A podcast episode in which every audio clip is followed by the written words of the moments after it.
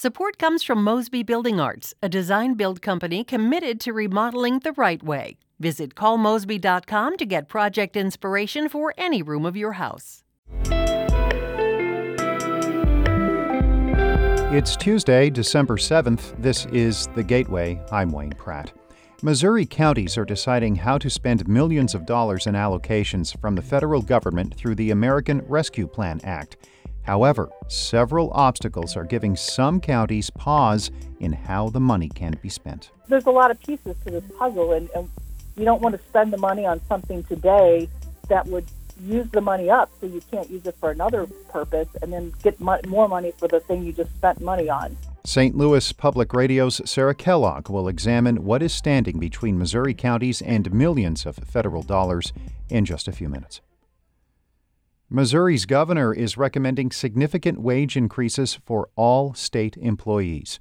Mike Parson is calling for a minimum base pay of $15 an hour. He is also suggesting a 5.5% cost of living adjustment. The raises will be included in Parson's supplemental budget for fiscal year 2022. That package will be introduced at the beginning of the upcoming legislative session. The General Assembly must approve the increases so they can take effect. This pay proposal is estimated to cost $91 million. A person of interest is in custody following last week's shooting of a Metro bus driver while on a route in North St. Louis County. The major case squad of Greater St. Louis says the man was tracked down last night, just hours after those close to the bus operator, who was shot late Friday, called for anybody with information to come forward. St. Louis Public Radio's Niara Savage has more on the emotional plea from family and friends. Bus driver Jonathan Cobb is hospitalized and in critical condition after someone fired a bullet through a side window of the bus. He was struck in the head. Cobb's girlfriend, Kayla Johnson, urged anyone with information about the shooting to contact police. At a press conference, she said, quote, Please, St. Louis, let's find out who did this. The couple has one year old twin girls. Lieutenant Tim Berger is with the Major Case Squad. He says 20 investigators are looking into dozens of leads. Berger says someone fired at another Metro bus driver 10 minutes before Cobb was shot. He says authorities are trying to determine if the two shootings are connected. I'm Niara Savage, St. Louis Public Radio. The home security company Ring is donating cameras to boost the safety of local survivors of domestic violence. 1,000 cameras are being given to Safe Connections, which provides counseling, support, and education and intervention to domestic violence survivors.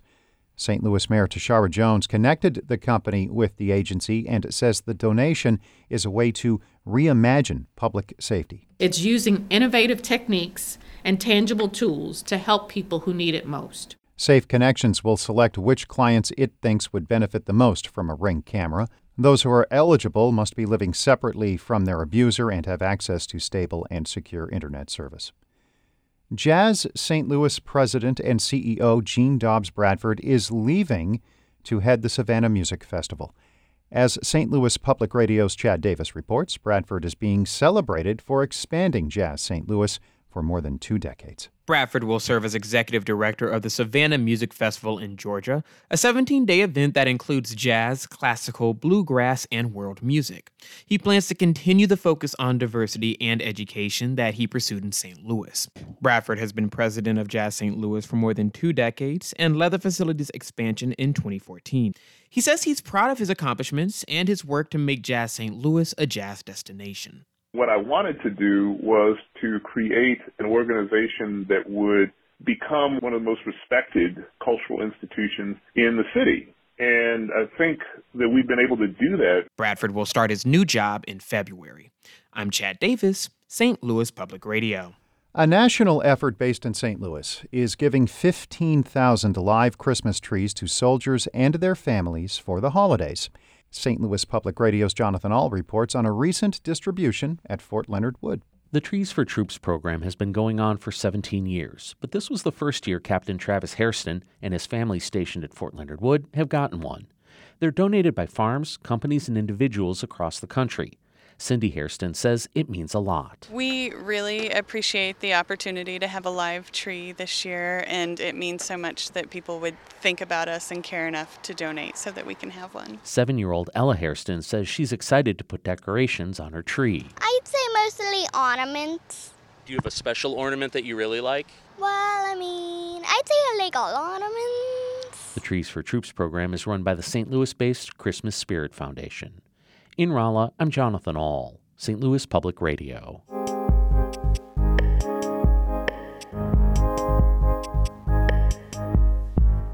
The federal government has allocated millions of dollars through two initiatives in response to the pandemic.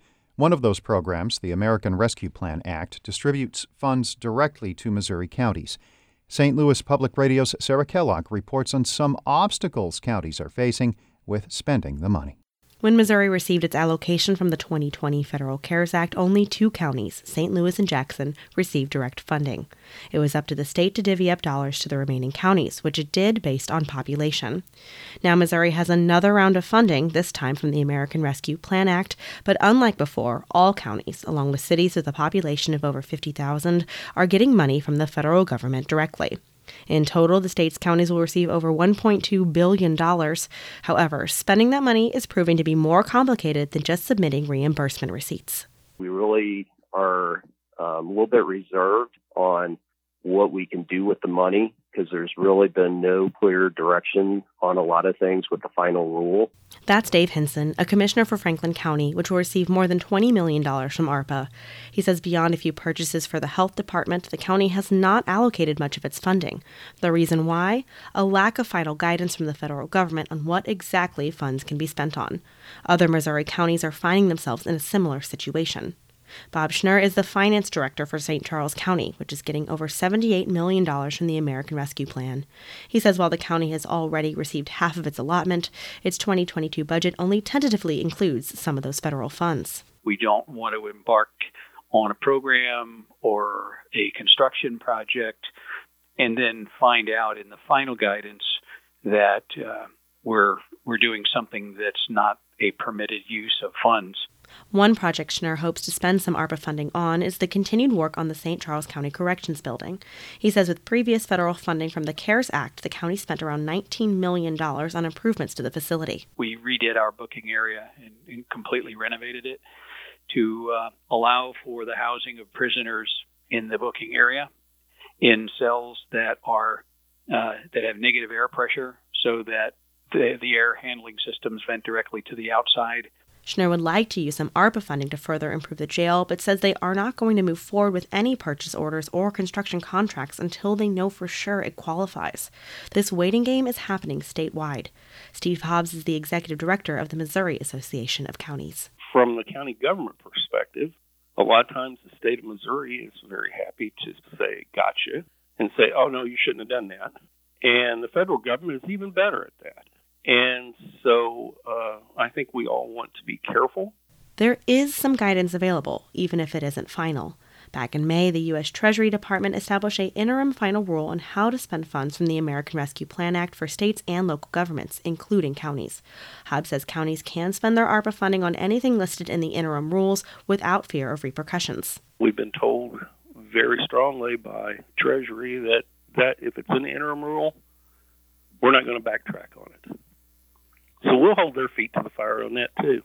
For Larry Welch, a commissioner from Marion County, broadband, an already approved item, is certainly on the county spending shortlist. Our county is a lot rural, and we don't have broadband in all the rural areas of our county yet. In the meantime, there is yet another issue that some counties are experiencing before spending federal dollars even more money. In addition to ARPA funding, Missouri will also receive billions of dollars through a federal infrastructure bill Congress passed earlier this year. Renee Reuter is a council member for Jefferson County, which has over $43 million to distribute. She says there is a reluctance to spend some ARPA funding on projects that down the road could be financed through dollars from the infrastructure bill. There's a lot of pieces to this puzzle, and, and you don't want to spend the money on something today that would use the money up so you can't use it for another purpose and then get mo- more money for the thing you just spent money on. Unlike the CARES Act, which had a tighter spending deadline, counties have until 2024 to allocate ARPA funding, as well until 2026 to spend it, meaning this current lack of final clarity on what expenditures will eventually be reimbursed won't necessarily lead to dollars being left on the table. I'm Sarah Kellogg, St. Louis Public Radio. Our Fred Ehrlich edited that report. Shula Neuman is the executive editor of St. Louis Public Radio, a listener supported service of the University of Missouri St. Louis. Music by Ryan McNeely of Adult Fur. I'm Wayne Pratt. This has been The Gateway.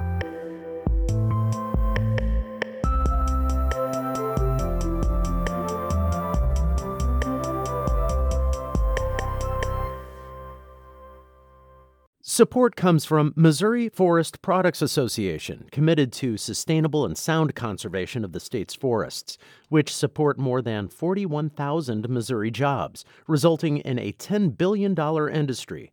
ChooseWood.com.